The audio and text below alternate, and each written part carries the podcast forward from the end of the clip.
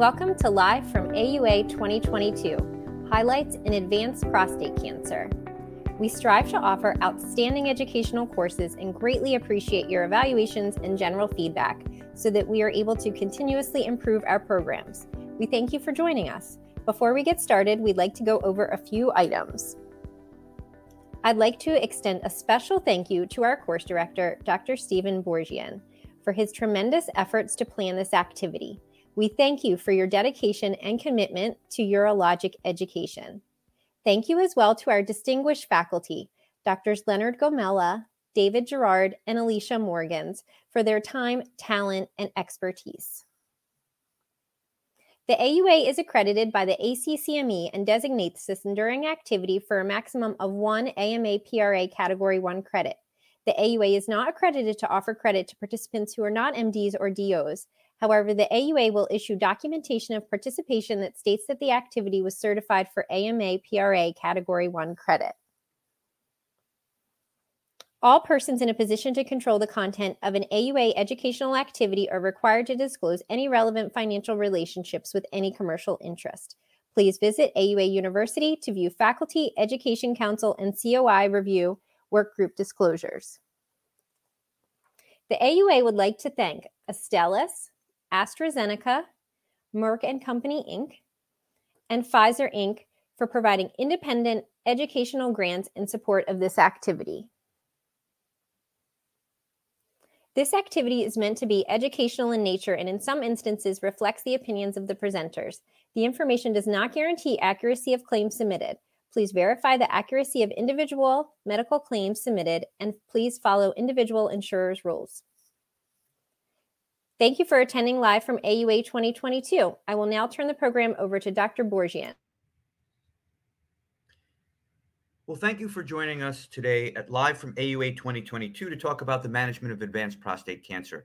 My name is Steve Boorjian from Mayo Clinic, and I'm honored to be able to moderate this quite timely discussion. I'm here today with Dr. Leonard Gomella, who is the Bernard W. Godwin Professor of Prostate Cancer and Chairman of the Department of Urology at the Sidney Kimmel Medical College. Dr. Gomella is involved in basic science and clinical translational research, developing new diagnostic tests and treatments for prostate, bladder, and kidney cancer through the Sidney Kimmel Cancer Center, where he served as the co leader of the Biology of Prostate Cancer program. In fact, in 1992, Dr. Gomella's team was the first to use molecular techniques to detect circulating prostate cancer micrometastasis, the first report of a prostate cancer liquid biopsy. Dr. Gomella has also led the urology effort in 2017 and 2019 Philadelphia Prostate Cancer Consensus Conference that provided the first multidisciplinary guidance on the use of genetic testing in prostate cancer. I'm also joined by Dr. Alicia Morgans, who is a genitourinary medical oncologist and the medical director of the Adult Survivorship Program at the Dana Farber Cancer Institute in Boston. She joined the team at Dana Farber to elevate survivorship and therapeutic research for genitourinary cancer survivors and others. She is a clinician and physician investigator specializing in investigation of complications of systemic therapy for prostate cancer survivors. Her work has included study of skeletal, cardiovascular, diabetic, and cognitive complications of prostate cancer survivorship, as well as treatment decision making in the metastatic prostate cancer setting. In addition, she's been awarded several federal and foundation grants to investigate the cognitive effects of hormonal treatments in advanced, in advanced prostate cancer and treatment decision making in men with metastatic disease. She has nationally recognized expertise in patient reported outcomes and quality of life studies in men with advanced prostate cancer. I'm also joined by Dr. David Jarrard, who is a tenured professor, vice chair for the Department of Urology, and associate director for the University of Wisconsin Carbone Cancer Center. He currently serves on the prostate cancer guidelines for both the National Cancer Network, Comprehensive Cancer Network, or NCCN, as well as the AUA. Dr. Jarrard's clinical work concentrates on advanced urologic oncology and improving cancer detection and outcomes. He serves as the urology co-PI on the paradigm-shifting CHAARTED trial of docetaxel and androgen deprivation therapy for metastatic hormone-sensitive prostate cancer and on other trials in chemoprevention and advanced prostate cancer management. He has an active basic science and translational research supported by NIH, NIH R01 funding and the Department of Defense prostate cancer research programs examining epigenetic factors underlying prostate cancer progression. Recent studies, including recognition that androgen removal, a common treatment in advanced prostate cancer, when combined with agents targeting unique epigenetic and metabolic changes, can improve prostate cancer outcomes. He's published numerous articles, book chapters, and abstracts in the field of prostate cancer. So, welcome, Dr. Scamella, Morgans, and Jarrard. Looking forward to a lively discussion here today. To put this scope of problem in a little bit of context, prostate cancer represents the most commonly diagnosed solid organ malignancy for men in the United States and remains the second leading cause of our cancer deaths. Deaths from prostate cancer typically result from progression to metastatic disease and subsequent castration resistance. Moreover, the incidence of patients presenting with newly diagnosed hormone sensitive prostate cancer has been increasing in recent years. On the flip side, notably, advanced prostate cancer represents one of the most active areas of investigation in GU malignancies, with exciting developments in recent years in the areas of imaging for accurate staging, therapies with enhanced efficacy, as well as a greater understanding for the role for genetic testing in these patients, including to help guide potential treatments. So let's start by focusing on the 2020 updated AUA Astro SUO guidelines for advanced prostate cancer. Dr. Jarrard, you were a member of this guidelines panel and were in fact co-course director for an advanced prostate cancer course, which took place just before the start of the AUA with Dr. Mike Cookson. Can you explain for us how the updated guidelines are structured and in particular what that new structure represents relative to the old prior index patient based guideline that was organized previously yeah thanks dr Boorjian so the uh, pre- previous iteration of the guidelines had focused on defining uh, numerous patient categories that maybe are not completely relevant uh, with a lot of the changes in next generation imaging newer therapeutic indications. It realized you know this is a rapidly changing area and in response to that we've uh, reorganized uh, these guidelines in a more progression uh, focused approach uh, using biochemical recurrence as one space metastatic hormone sensitive prostate cancer and then m0 and metastatic castration resistant prostate cancer so as you mentioned the updated guidelines in fact begin with the disease state of biochemical recurrence so, can you speak to changes in the guidelines um, for these particular patients? One thing that was uh, striking that the guide, guidelines really emphasized was in the biochemical um, uh, recurrence space, really delaying the initiation of hormone therapy. Uh, this is in part related to the expanding recognition of cumulative side effects of ADT. And, you know, for those patients that, again, uh, are not willing to to defer therapy after exhaustion of local uh, options. Uh, you know, intermittent androgen deprivation therapy is an option, or clinical trials. I'd say another um, um, change has been sort of newer options for androgen deprivation therapy, the expansion of GnRH uh, antagonists, including an oral agent, uh, imaging, there's certainly a lot of lot of the exciting changes that are going on, and we'll talk a little bit more about that. But certainly, uh, I think a focus is uh, obviously treatment needs to be refined to not only optimize longevity but also minimize treatment relates related side effects, and that's something as we move into the, the guidelines further to think about. Yeah. So so just to expand on what you what you had mentioned about the imaging. Um, that's an area that that continues to develop and even after the guidelines were updated we've now seen fda approval of psma based um, imaging both for initial staging and for evaluation of patients with uh, recurrence at the same time we have concerns um, that have been raised about cost and access um, for these imaging modalities even after the FDA approval. So it's you know anticipated that these types of new imaging modalities, in terms of how they're utilized and integrated into clinical practice, is going to require continued scrutiny. Um, so, for example, those patients who've received what we might consider to be maximal local therapy, previous surgery, perhaps salvage radiotherapy, um, how do you envision um, now our advanced or next generation imaging helping to guide therapy among such patients? Yes, certainly the question is whether a bone scan, whether conventional imaging with a CT scan can be replaced uh, by a PSMA PET imaging. You know, certainly there is uh, a lot of evidence to suggest that it has an increased um, sensitivity with regard to detection. But as one moves further into the disease, realize that PSMA PET may not necessarily de- detect all cancer. And so, certainly in the castration uh, resistant state, we need to be more careful. But early on for staging, I I think that uh, there's real hope that this may be a one uh, one approach uh, imaging modality that we could utilize. Certainly, Dr. Morgan's uh, thoughts on that. Yeah, I I agree. I mean, I think that imaging has really disrupted this whole space. It helps it helps us in so many ways, especially in these high risk patients, but it can be stressful and I know Dr. Gomella I think is going to talk about it in the M0 castration resistant state where it can be it can be concerning because we could potentially um, if we're not thinking about it properly, not provide the systemic treatments in that setting based on the imaging that we know actually can prolong survival. So we really, I think, have to just be very cognizant. And as you said, over time and as the disease progresses, there can be such a heterogeneity that we can be fooled into thinking that there's maybe less disease than we realize um, just because it's not PSMA positive anymore.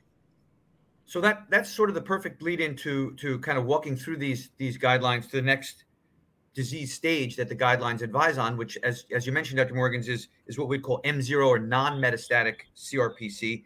And, and in this area, we've seen really a rapid expansion of approved therapeutic options. So, can you outline for us um, the new systemic therapies that are approved for the management of patients w- with what we classify as M0 CRPC and discuss what their mechanism of action is?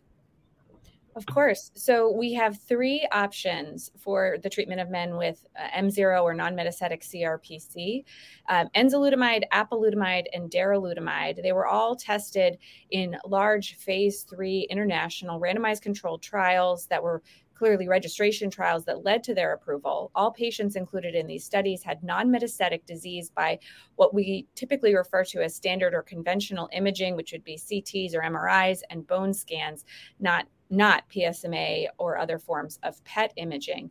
Patients had a rising PSA with a castrate level of testosterone, um, and they had no evidence of this metastatic disease, but clearly had castrate levels of, of T and a rising PSA. These three drugs prolonged metastasis free survival by about two years for each of them. So, very consistent. And all three, despite crossover in the control arms to active agents in most situations, actually prolonged survival. And so, what this shows is that these drugs, apalutamide, enzalutamide, and darolutamide, improve survival as well as maintaining quality of life and, and delaying metastasis free survival with that earlier initiation. And all three, to the point about mechanism of action, are androgen receptor antagonists, but they're these newer generation drugs. Pretty well tolerated. Uh, I would say generally not substantially more effects than ADT alone for most patients, and clearly have these benefits. Okay, so now you have um, three three agents, same mechanism of action, and you described, you know, quite similar efficacy. Um, how do you select, um, you know, in tomorrow's clinic, um, which of these do, that we use, and and and and why would you do that? Well, this is definitely the million dollar question, but I, I would say that probably uh, choose different different treatments based on the patient in many cases. Sometimes that's directed by the patient's insurance uh, because this can be something that really does, you know, tell us what we need to do in clinic and, and, we don't always have control so there's that. We also i think have to think about drug drug interactions. So different drugs are going to have different degrees of drug drug interactions and the particular patient that you're seeing may have a drug that may not be compatible with um, with something else that they're taking. So so we really do need to consider that um, there, there is some question about uh, whether, or not necessarily question, but there's some notation that enzalutamide does have a level of hypertension that we would want to be aware of. And, and I think all of these drugs, we want to optimize our cardiovascular reversible risk factors anyway, because these patients are on ADT. But, but there have been some cases of PRES, which is a, a concerning issue with enzalutamide. Very rare, but something to be aware of. And so high blood pressure is something to think about. Patients who already have thyroid issues or, or who may be super sensitive to rash may not necessarily um, be the best candidates for apalutamide. So just really thinking about um, how we want to match the patient with the right drug, but there's no one size fits all for these for these agents. That's very helpful. Thank you. So, so Dr. Gomella, we just we talked a little bit a, a few minutes ago about the expansion of imaging modalities, next generation imaging, um, and um, you know the how do you foresee um, that being integrated into this particular disease disease state of non-metastatic CRPC. And and I, I suppose the, the, the parallel question to that is that at this time, where we have certain of the medications Dr. Morgan's talked about that might be approved for M0 CRPC, but might, might not yet be approved for MCRPC. Um, are we going to get information that might render a patient ineligible for a medication that they would have otherwise been eligible for? So uh, th- this is a very, very interesting area. You know, we were all excited about these these medications that got approved because, as a urologist, when we had a patient with a rising PSA, negative imaging, and castrate levels of testosterone, we would just sort of sit and wring our hands and wait for something bad to happen before we move to the next level of treatment.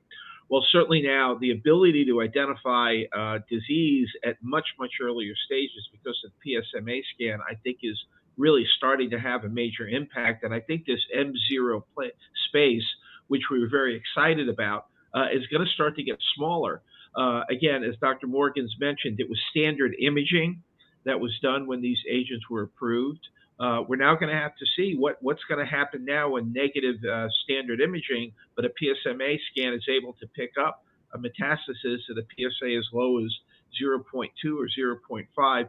I think this M0 space is going to start to shrink dramatically.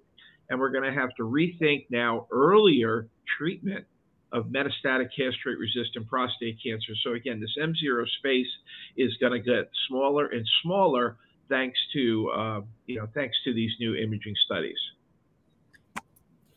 So yeah, certainly. Oh, please go ahead, Dr. Jarrard.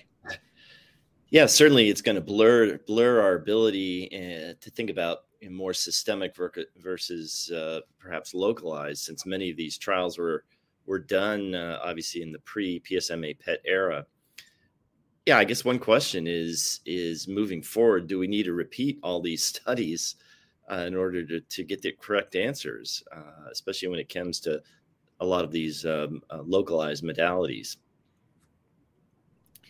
Yeah, I think that's that's a big question, and it's it's not a it's a good question to ask, but I, I imagine it's not going to be practical to repeat all these studies. So, uh, and especially with so many new agents that are coming out, and so much that we want to do in terms of moving closer to um, cure for these patients. So, repeating some of these studies, I don't know that that will be tenable, but I would encourage everyone to think about the fact that there actually was a study that looked at the correlation of PSMA PET and positivity in this patient population. And it was essentially using the Spartan criteria, which are actually quite similar to ARAMIS and PROSPER, uh, to define a patient population that was non metastatic CRPC based on conventional imaging, and then used PSMA PET in these, in these individuals and found that 98% had PSMA PET identifiable lesions. So these patients will most likely have a PSMA PET identifiable lesion. But I don't think that means that we should say, well, they're no longer non-metastatic. They still fit the they are they are non they, they are metastatic by PSMA PET, but they still fit the criteria of treatment by these three registrational trials. So I still believe that intensification of therapy and getting that quality of life benefit and the overall survival benefit, if not the MFS benefit, is worth it for the population. So even though they may have metastatic disease by PSMA PET, I do think it's important to intensify therapy. Yeah. So so it's really interesting how imaging almost coming to help shape and define a disease state, uh, which is something quite unique, I think, that we're seeing here. So let's move to um, now talk about patients with what we would consider to be hormone sensitive metastatic disease. So, um, in, in, in these patients, Dr. Jarrard, the guidelines now introduce a potential role for prostate radiation, which is local therapy in select patients with metastatic disease. Can you discuss which patients you would recommend this for? So it really emphasizes, uh, and again, in this metastatic hormone sensitive space, that uh, the burden of disease and location are critical in helping identify those patients that might benefit from local therapy. So there were two trials that were done. Uh, one was uh, Stampede, uh, in which patients with uh, metastatic hormone-sensitive prostate cancer and low were randomized to getting radiation plus ADT or ADT alone. And if you looked at the overall population, there was really no benefit as far as overall survival but stratifying using the CHAARTED criteria of, of, of volume of cancer that is uh, less than or equal to four metastases, those patients that got um, with this low volume, low burden of disease, actually there was an improvement in overall survival of these patients. So, uh, and this has been also um, validated in, in a trial called HORRAD, uh, which looked at less than five bone mets, uh, and again demonstrated a benefit uh, with regard to overall survival. So I think in conclusion, you know, this kind of uh, analysis really demonstrates that in patients with uh, low metastatic burdens, that radiation therapy is an option for these types of selected patients. Yeah, again, something new and and and and, and interesting to have as part of the guidelines based on level one evidence that's come out since the last update. Um, yeah, Steve. One more thing I just mentioned is that sure. Uh, you know we all question whether, as being surgeons, you know, is this something that that might be uh, applied to patients uh, for surgery, and certainly this neoadjuvant uh, space is is I think something that's very exciting. Uh, there was a recent uh, trial that reported out the punch trial, uh, randomizing patients to getting uh, docetaxel chemotherapy for six courses, uh, plus ADT versus ADT alone, and then surgery.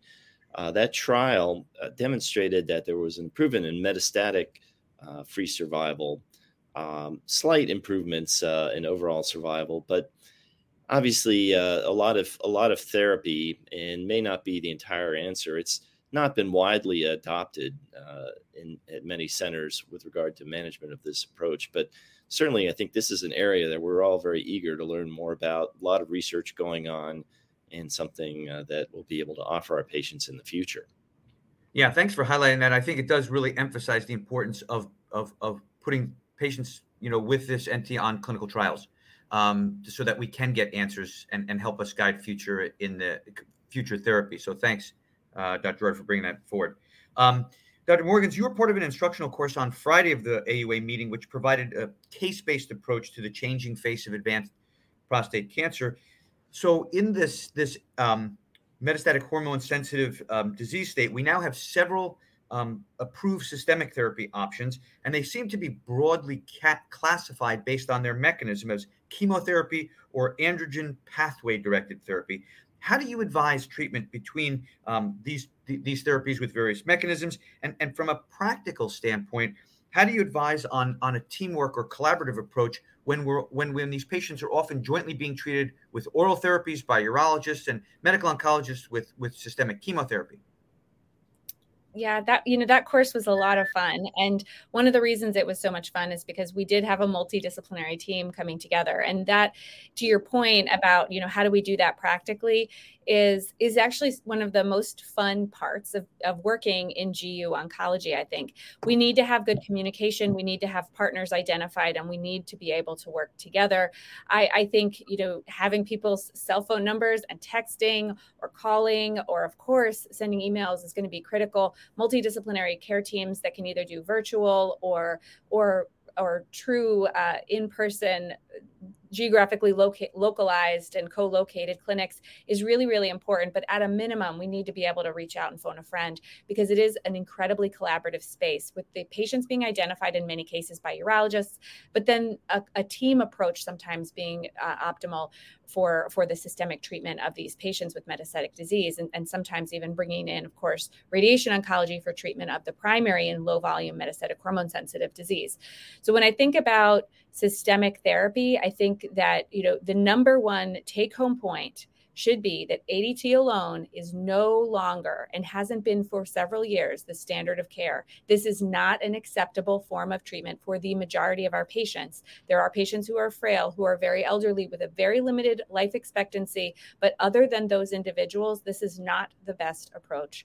Um, so, how do we do combination therapies? For patients who are chemo fit, we're actually thinking about using ADT, chemotherapy, and potentially maintenance therapy with abiraterone or darolutamide. At this point, with a triplet approach. This is very new, has not made it into the guidelines, but is something that does have level one evidence backing it up um, with the phase three ARASENS trial recently reported at GUASCO and published in the New England Journal of Medicine. Uh, so, for patients who are chemo fit, uh, I think that's an important approach to consider if you are thinking about chemotherapy. For patients who are not chemo fit, or for patients who have low volume metastatic disease, ADT and an AR directed signaling inhibitor um, is really, I think, the best way to go, particularly if the patient is older, more frail, has multiple comorbidities that may contribute to that chemo unfit status. And that can be done by a urologist. Um, and, and certainly I, I commend and support that approach, but I would ensure that bone health is being uh, assessed and that the other genetic testing and other factors that need to be identified and cared for in this new newly diagnosed metastatic population are, are considered whether you're in a urology clinic or a medical oncology clinic. Yeah, I'd, I'd, say one of the highlights of the meeting here was they pr- uh, reported out on the uh, side effects uh, from the ARASENS trial, uh, looking at uh, sort of quality of life issues, and it certainly looks uh, looks like these patients are tolerating that treatment intensification very very well. And this move towards triplet therapy, I think we're going to need even more discussion among our multidisciplinary groups as far as those patients that might fit this criteria. Thanks to you both for that. So it, it does sound, Dr. Moore, it's like a lot of this is is based on volume of disease and and patient comorbidity factors and and performance status. It is the one other factor to consider if you are considering kind of uh, adopting that triplet approach is de novo metastatic status. I think that's also identified been identified as a um, more a poorer prognostic factor, and those patients do seem to benefit from from that. In the PEACE one trial, all patients had to have de novo metastatic status, and a fair amount of the ARASENS population also was de novo really interesting and, and, helpful. Thank you. So, um, Dr. Gomella, you are faculty at both Dr. Jarrard's Advanced Prostate Cancer course on Thursday and then Dr. Todd Morgan's course on on specifically genetic testing in prostate cancer yesterday, which focused on understanding the role of, of genetic testing um, in prostate cancer. Um, let's start just for, with some commonly used terminology that I think may remain an area of confusion for many. Can you speak to the terms germline and somatic testing? Great, Steve. Thank you. Uh, and just one comment about uh, Dr. Morgan's multidisciplinary concept. Uh, she just published a book on multidisciplinary care for uh, for patients with GU malignancies, and I can't underscore that enough. Uh, that this is so important today. Uh, in the early 90s, urology just took care of patients with ADT. Then we had chemotherapy. Then we had nuclear medicine. Now we have genomic and genetic testing. So we really do need a lot of expertise today in managing our uh, on our patients. So, so thanks for uh, for bringing up this issue of, of germline versus somatic testing. I think it's very important for urologists to sort of now get up to speed with genetic and genomic testing. Certainly, medical oncology is far ahead of us in the field of breast cancer, for example. Uh, on how to use genetic uh, and somatic testing. But it's really only been over the last three to four years that urology has been brought into this world of understanding germline and somatic testing. So essentially, germline testing is testing elements that you've inherited from your parents. They're in every cell in your body if there is a mutation, except for your red blood cells. Somatic testing is looking at genetic alterations that are unique within the tumor. I sort of describe it as the wild west of the tumor. Yes, you may have some germline inherited mutated genes in that tumor, but the tumor may have a completely different profile of, uh, of alterations. And in fact, if you look at the development of our drugs over the last five to seven years, all of medicine, including prostate cancer, it has been derived mostly by interrogating tumors, looking at hundreds and hundreds of different genomic changes in the tumor, and then seeing which drug would be most applicable. So both genetic and genomic testing uh, excuse me, genetic uh, germline and somatic genetic testing are important today in the management, in particular for metastatic castrate-resistant prostate cancer. So, so what are the criteria to determine if if um, genetic testing should be undertaken in the patient with newly diagnosed prostate cancer? So we now have guideline recommendations uh, in this, both from the NCCN and, and from AUA-based guidelines. Essentially today, any man who presents with metastatic prostate cancer, either hormone sensitive or metastatic castrate resistant prostate cancer, should undergo germline testing to see if there is an inherited mutation that might be actionable uh, now or in the future. Now, we always have to remember that while we talk a lot about genetic germline inherited mutations in prostate cancer, in reality, it's only in about maybe 15 to 20% of our patients. Because 80% of patients with prostate cancer still have sporadic prostate cancer, no family history, no specific germline identifiable abnormality. However, it is critical today in that 15 to 20% of patients with the germline mutation that we know about it and allow us to give them second and third line therapy based on that germline alteration, that mutated gene. So, um, two sort of follow up questions to that. One, one would be, you know, for for clinicians, again in clinic, is there a preferred platform for the genetic testing that we that we like to recommend, or or how do you think about that? So when we do germline testing, it needs to be done by a buccal swab or by a peripheral blood test. Very often in our uh, in our world, my uh, my genetic counselors actually give people scope mouthwash. They have it swish and swirl in their mouth and spit into a little cup. They find that gives a higher yield of buccal cells to do the germline testing.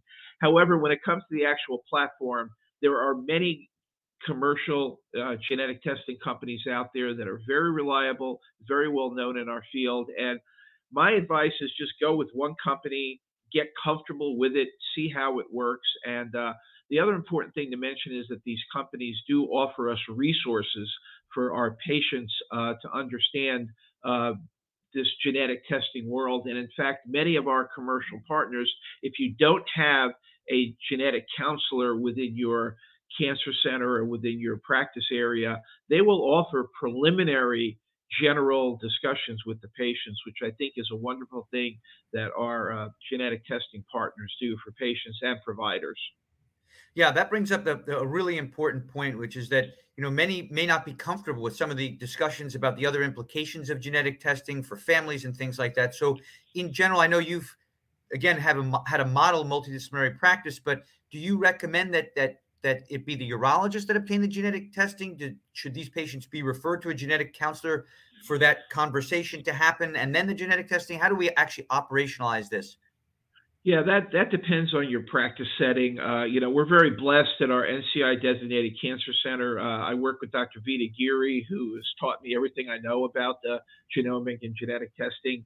We have a great team of genetic counselors at our cancer center my personal belief is that uh, we present the concept to the patients, we give them a little information sheet, and then we allow the uh, uh, the uh, genetic team to sort of take over and guide the patient.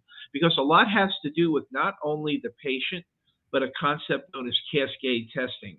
Cascade testing is checking other members of the family, uh, and only through a detailed family tree and an understanding of the cancers that run in the family can that be uh, can that be uh, undertaken?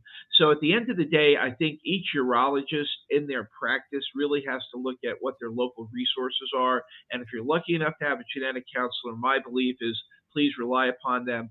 But if your practice setting doesn't have that, I think that uh, you're as a urologist, you got to do a little bit more uh, do a little bit more work. We don't have any certification at this point, but I think you need to do a little bit more schooling on understanding why you're ordering the test so you could efficiently explain it to your patient and their family members.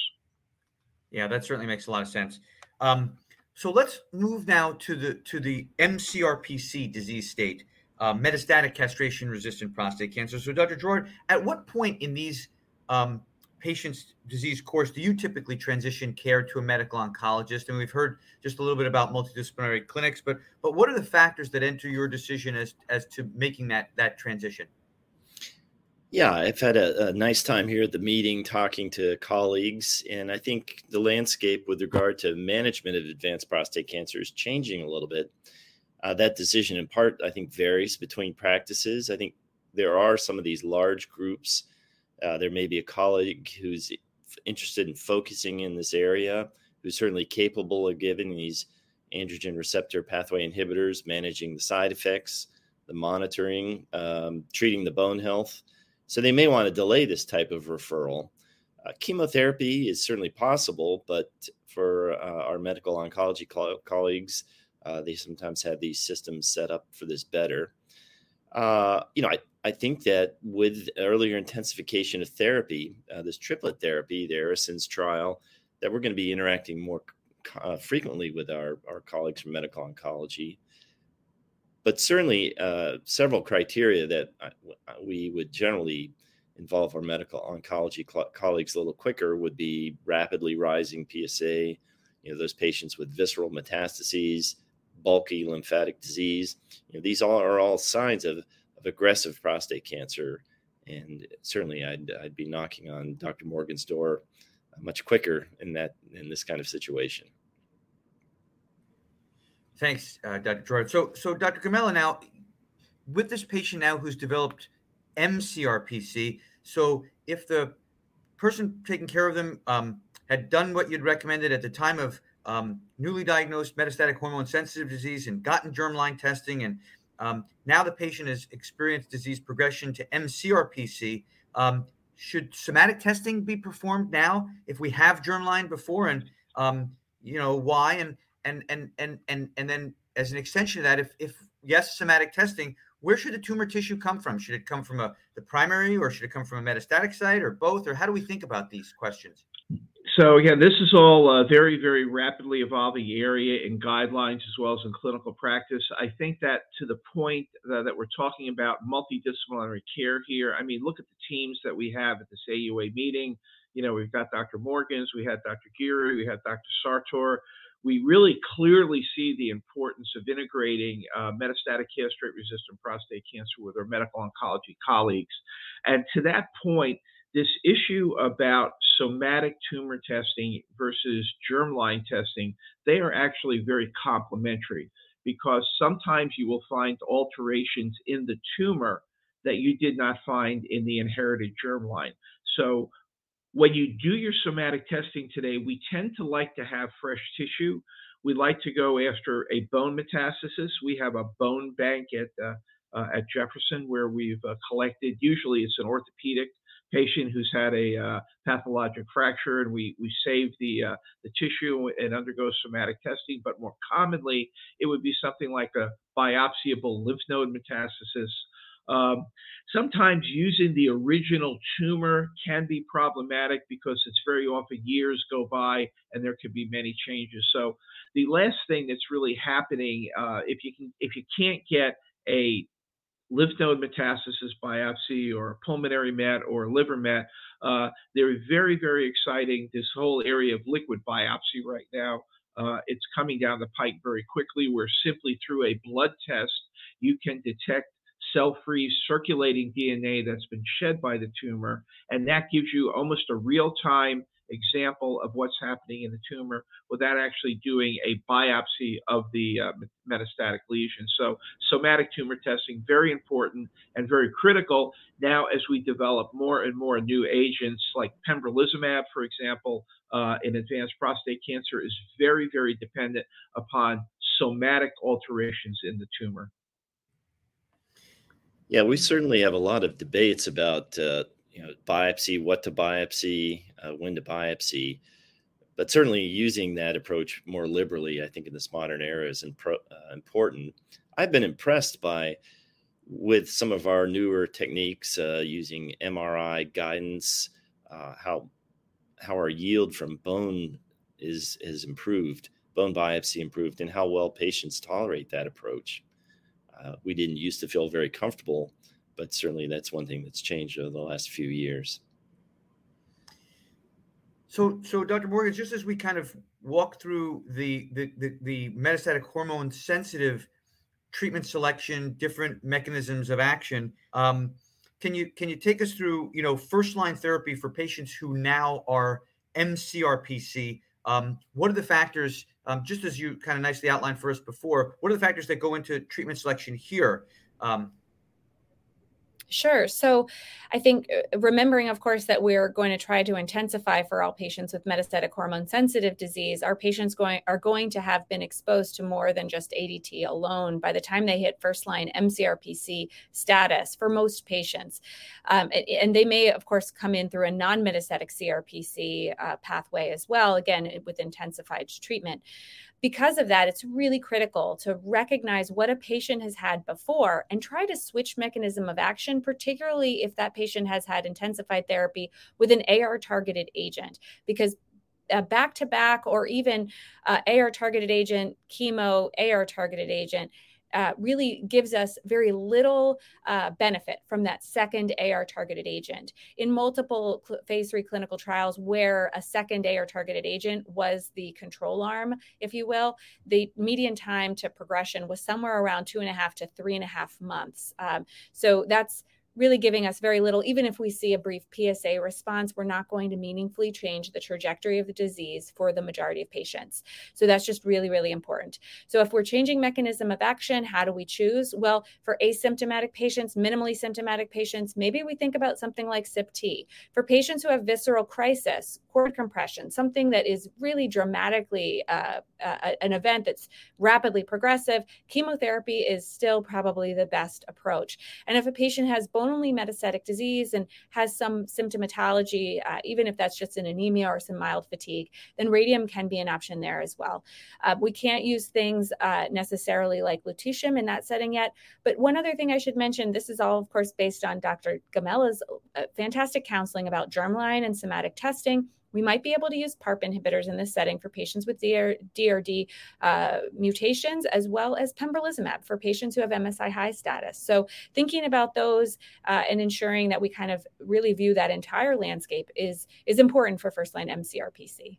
So, could you you mentioned the PARP inhibitor, um, which I know kind of melds some of what uh, Dr. Gomella had talked about. So, so can you outline for us what specifically um, you know makes a patient you know eligible for a PARP inhibitor? When would you utilize it? What should we be looking out for? Sure. So there are a number of mutations that make a patient eligible for treatment with olaparib. Rucaparib, it's really BRCA1 and BRCA2. Olaparib, it's BRCA1, BRCA2. ATM, PALB2, CHEK2. There's there's actually CDK12. There's a, there's a large uh, sort of list of, of alterations. Um, I would say that the most uh, the most effective mutation to target with a PARP at this point in time still seems to be BRCA2, regardless of agent. Patients are eligible for olaparib after progression of disease on an AR targeted agent in combination combination with ADT. Rucaparib does require treatment with an AR targeted agent and then a taxane. So they have slightly different indications, slightly different mutations that they're going to cover. But BRCA2 is the most common alteration we're going to see in patients with prostate cancer. And so this, if, if that's what you find, you can you can use either depending on what they've been exposed to previously. And and and how about you know you you gave us that that hint at lutetium, which is a new development since the um, guidelines were updated, but um, certainly lots talking about it. And, and I would say, you know, the newest FDA approval um, for patients with MCRPC. So, what patients in particular would you consider lutetium for? And, and again, um, now we're into sort of really third line therapies. Um, how do you how do you base treatment selection here?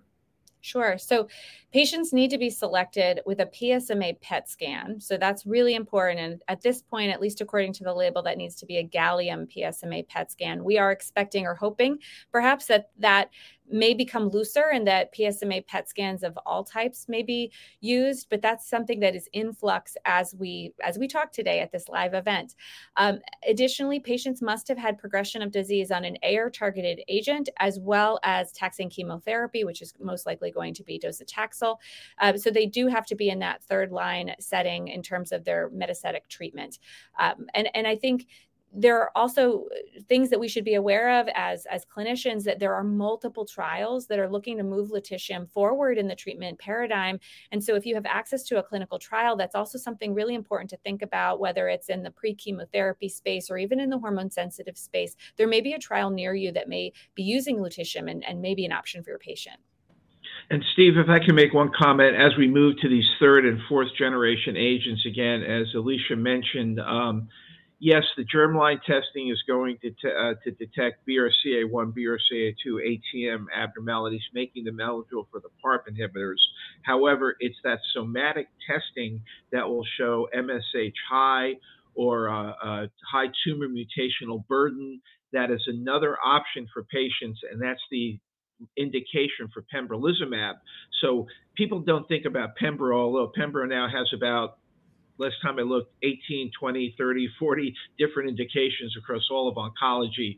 Uh, it's widely available, but we don't tend not to think about in prostate cancer. And there are some patients at our center who had MSHI that can only be detected on somatic testing that have absolutely unbelievable responses to immunotherapy. So again, this highlights again the need for that somatic testing, even though if you know that there is a germline inherited mutation, because it gives the patient additional options now and probably in the future. And just to follow up on that, that's going to be about 3% of the MCRPC population. It is only identifiable on somatic testing. So, so critical to do that testing. And I would say that it's also important for us to know that BRCA1, BRCA2 alterations are going to be identified 50% of the time in germline and 50% of the time in somatic.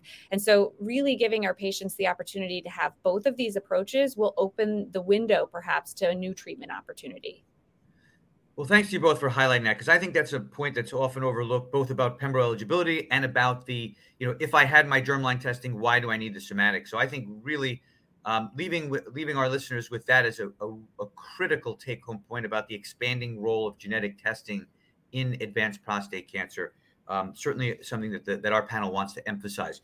Um, but something that we've also heard kind of mentioned in passing a couple of times during the the this the, the session today here has been bone health um, and and and ADT um, related skeletal skeletal events. So, Dr. Jarrard, how how and and when um, do you begin bone health management and monitoring in patients with advanced prostate cancer? Yeah, certainly bone health monitoring. Uh, it's important to have the discussion early on, and these patients should have baseline testing uh, with bone density scan, DEXA scans that should be repeated every one to two years once they're on androgen deprivation therapy or some of these other uh, AR inhibitors. Uh, blood tests are important to follow with calcium, creatinine, uh, vitamin D. In uh, patients uh, with with at higher risk of, of fractures due to bone loss, uh, these kinds of preventative treatments with bisphosphonates or denosumab are important and uh, monitoring again for osteoporosis in those individuals is another uh, important aspect of this. So, you know, one thing I was just going to mention is certainly we're we tend to focus a lot on bone health. It's a very important part of these this patient management. But one certain theme that arose at the meeting here was many of the other side effects associated with uh, chronic ADT and and certainly there's more uh, understanding and recognition of of these you know hot flashes uh, certainly managing those with uh, um, vinfaxine I'm sorry um, with uh, venlafaxine I always get that one wrong and gabapentin. Um, you know there are other side effects fatigue uh, metabolic syndrome. Um, but one aspect is cardiovascular disease, and there was certainly a lot of discussion regarding uh, this. Certainly, we've known for a number of years that there increased is increased cardiovascular mortality with these GnRH agonists. Uh, one question is whether this might be as marked with these GnRH antagonists. Certainly, uh, in the HERO trial, which was looking at an oral agent, Relugolix, uh, there was much greater cardiovascular mortality, uh, morbidity associated with that uh, versus uh, leuprolide. But uh, one thing to realize that in these uh, trials, often the ability to recognize or compare cardiovascular safety is it, these studies are not really powered for that. There was a, a trial, however, addressing this and called the Pronounce trial, uh, which was a randomized controlled trial looking at uh, GnRH agonists. Again, it was leuprolide uh, versus degarelix, and they didn't really find any difference in uh, major cardiac events between these two classes of androgen deprivation therapy. But certainly, it's important for everyone to be aware of, and, and that starting patients on these drugs, besides bone health, uh, a car- comprehensive cardiovascular assessment uh, is critical, and this would include, uh, you know, blood pressure assessment, uh, lipids, uh, blood glucose, and other f- features. You know, one thing I was just going to also mention is we have uh, here on the panel uh, an expert in this in this area and and cancer uh, cancer survivorship. Uh, and Dr. Morgans, you've talked a little bit about some of the cognitive uh, issues surrounding ADT treatment.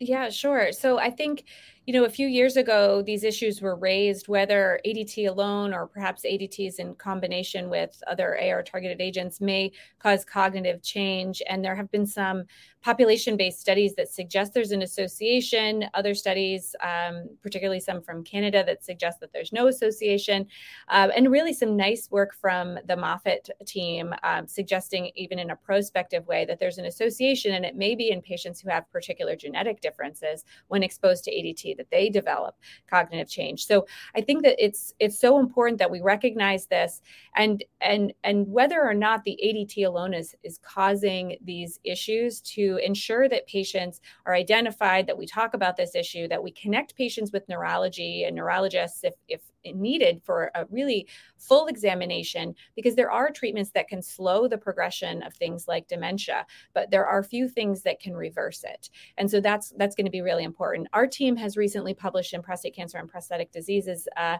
a study that's looking at um, claims related to complications of, med- of medication treatment. It's called a vigi, vigi base uh, data set.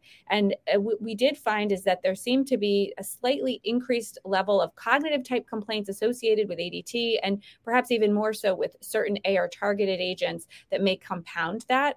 Um, and so, so this is something I think that we're really going to need to continue to look for in terms of ongoing research, but also just in our clinical practices, asking the questions and connecting patients to the specialists that they need when, if they need them. Yeah, we've certainly suspected cognitive uh, issues with these uh, ADT treated patients, and, and, getting a handle on that's going to be, I think, an important area of research. Yeah, it's it's really uh, wonderful. We can highlight kind of cutting edge research. So thank you for bringing that up, Dr. Morgans. It's not, it, you know, putting that into what we have in our guideline framework is really how we're going to move forward in terms of next steps in managing patients. Um, you know, just sort of staying for a minute on that that the area of um, adverse events and toxicities and bone health and whatnot. Um, you know, the bone protective agents that Dr. Jarrard mentioned, um, denosumab and zoledronic acid, have as as a potential side effect this osteonecrosis of the jaw, which we hear about, sort of non-healing bone ulcers. Um, you know, can you tell us first, Dr. Moritz, how, how do you counsel patients who are haven't yet initiated but are going to initiate these therapies? You know, what are preventative measures, and then what do you do if somebody develops osteonecrosis of the jaw while they're on you denosumab or, or zoledronic acid? I think that's a really important topic. So thank you for bringing it up. Um, I always, and this has changed over the last decade or so from from my practice standpoint, but I always actually ask patients to see a dentist before we initiate these these treatments at this point in time. These are treatments that are meant to prevent other complications. And so the threshold to initiating them because they're not actively treating a problem necessarily that we have right now is is a little bit higher. So I'm okay delaying that until after the patient has seen a dentist and really gets some clearance, meaning that the patient does not need a root canal, some major dental surgery or something that would put the patient at risk for non-healing if we start a bisphosphonate or denosumab. The risk of ONJ is actually relatively low. It's really low. Um, it's lower even than things like hypocalcemia. So I think it's important for us to recognize that it's there and to act on things like bone pain quickly. But it's not something that should prohibit us, I think, from using bone health agents, which we know can prevent complications like fracture that can be a major cause of morbidity and increased mortality in this patient population. Finally, to your point about, you know, how do we act on this issue if, if it becomes an issue? If a patient has any pain in the jaw, anything going on that they say, you know, it's just a little little bit of discomfort, I, I make sure that we either connect with their dental team or get a get a Panorex, get get a, a view of the jaw, because this is something that you want to very urgently get them into dental care for, and would not want to continue treatments with things like denosumab or zoledronic acid if there is something going on. It absolutely needs to be evaluated quickly. Thank you. So we'll we'll we'll finish in our last few minutes in, in talking about sort of issues that I would kind of broadly considered related to barriers of care delivery. Um, so, so you know, Dr. Jarrard, you know, increased attention has been directed towards what we call financial toxicity in advanced prostate cancer. There's been some some work on this even at this meeting. Um, you know, going forward, even as new agents that we heard about this morning, lutetium continue to enter the landscape, new imaging modalities, um, and even as existing agents expand in their indications, how do you see the financial toxicity um, and I guess you can even look at it both at a patient and even a health system level, um, impacting the, the, these therapies and their utilization. Yes, I mean, access and cost are potential concerns for the widespread adoption of a lot of these new uh, imaging agents and a lot of these new drugs. You know, we're, we're going to have to be able to show that these combination therapies, you know, improve quality of life, quantity of life. Obviously, as we talk about treatment intensification, uh, value is going to be important. And ultimately, this is an, a new era we're entering into, and we need to bring our our insurance colleagues along with us to make sure they're aware of these changes and uh, help us uh, manage our patients with these. You know, I'd also say that this is obviously a challenge that running an advanced prostate cancer uh, uh practice that uh, we need to be increasingly aware of. And, and as urologists uh, enter more into this area, this is something our medical oncology colleagues have been dealing with for quite a few years. But it's an area that you do need to be adept at, at uh, uh, understanding what's going on. Yeah, thank you. Um, and certainly, this is going to continue to evolve as, as our therapies do as well. Um, you know, Dr. Morgan, you, you've very nicely highlighted at different disease states how you make these balanced decisions about next step in care. And a lot of it um, has to do with, with presentation de novo or, or, or progressive um, burden of disease. But but where does or, or the assessment of patient comorbidity status fit in, and how do you how do you make that assessment really in a quantitative way, if at all possible?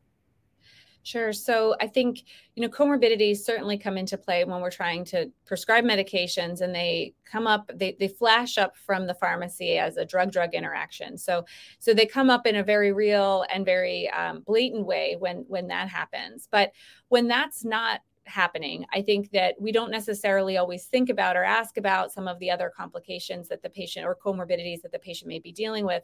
And I think we need to. So things like heart failure and cardiovascular disease should absolutely be discussed. And when we have options to potentially get a patient in to see a cardiologist, a cardio oncologist, I think that's really important when patients are on ADT or or or a number of any number of other agents related to treatment with prostate cancer because their cardiovascular risk factors are are going to be affected in most cases by exposure to ADT and, and reversible risk factors can addressing those reversible risk factors through cardiology or primary care can improve their quality of life, but also really reduce their cardiovascular risk, which is the main competing comorbidity for these patients. Otherwise, I think that it's important for us to just look through their other complications, their other issues. Maybe they have hypertension and we need to avoid certain AR targeted agents. Maybe they have heart failure and we need to avoid certain AR targeted agents. Uh, so, thinking through all of this, encouraging our patients to exercise, to have good dietary habits is really the way that we treat the whole patient. So, um, so really something that we should try to do, if not at every visit, at every other visit, uh, or just take a look at that list of comorbidities and, and pick out one or two that you're going to focus on for the visit that the patient's coming for follow up and make sure the patient's doing okay. Yeah, that's a really nice outline of that. And, and I think does emphasize for each other and for our, our listeners the importance of, of thinking about the whole patient and, and how our treatments do in, impact their other medical conditions. Dr. Gomella, we'll give you the last word here this, today. Um, you know, as we wrap up, what, what do you see as the next key steps of investigation um, in looking at, at, at, you know, the need to further enhance evaluation and management for patients with advanced prostate cancer? So I think really, again, I'm a, as you know, a big proponent of team integration. Uh, multidisciplinary care, I think, is really something very important, and uh, we recognize that. You know, there's many different types of multidisciplinary care. There's the real time, as Alicia mentioned, when you're all there at the same time. There's treatment maps that everybody agrees to certain treatments or tumor boards. So I think as we get more and more involved with radionucleo, you know, radiopharmaceuticals, uh, the options for genetic testing, new and potentially more complicated treatments of advanced prostate cancer with lutetium. I think really this concept of us coming together as groups and teams to manage the patients, cardio oncologists, as Alicia mentioned, endocrinologists. I mean, we really got to think, as you mentioned, Steve, about the whole patient. I think multidisciplinary care is here and really needs to be focused on in the future. No longer is ADT, as was mentioned, the standard of care, giving uh, an LHRH analog uh, no longer cuts it. You've got to do more comprehensive care for patients. Well, I think that's a, a really, really nice and great um, last message to, to, to leave us with. So, so I will say, Dr. Gamelis, Morgans, and Jarrard, thank you for your time um, today to discuss this this very important uh, topic for our patients. Thank you. Thank you.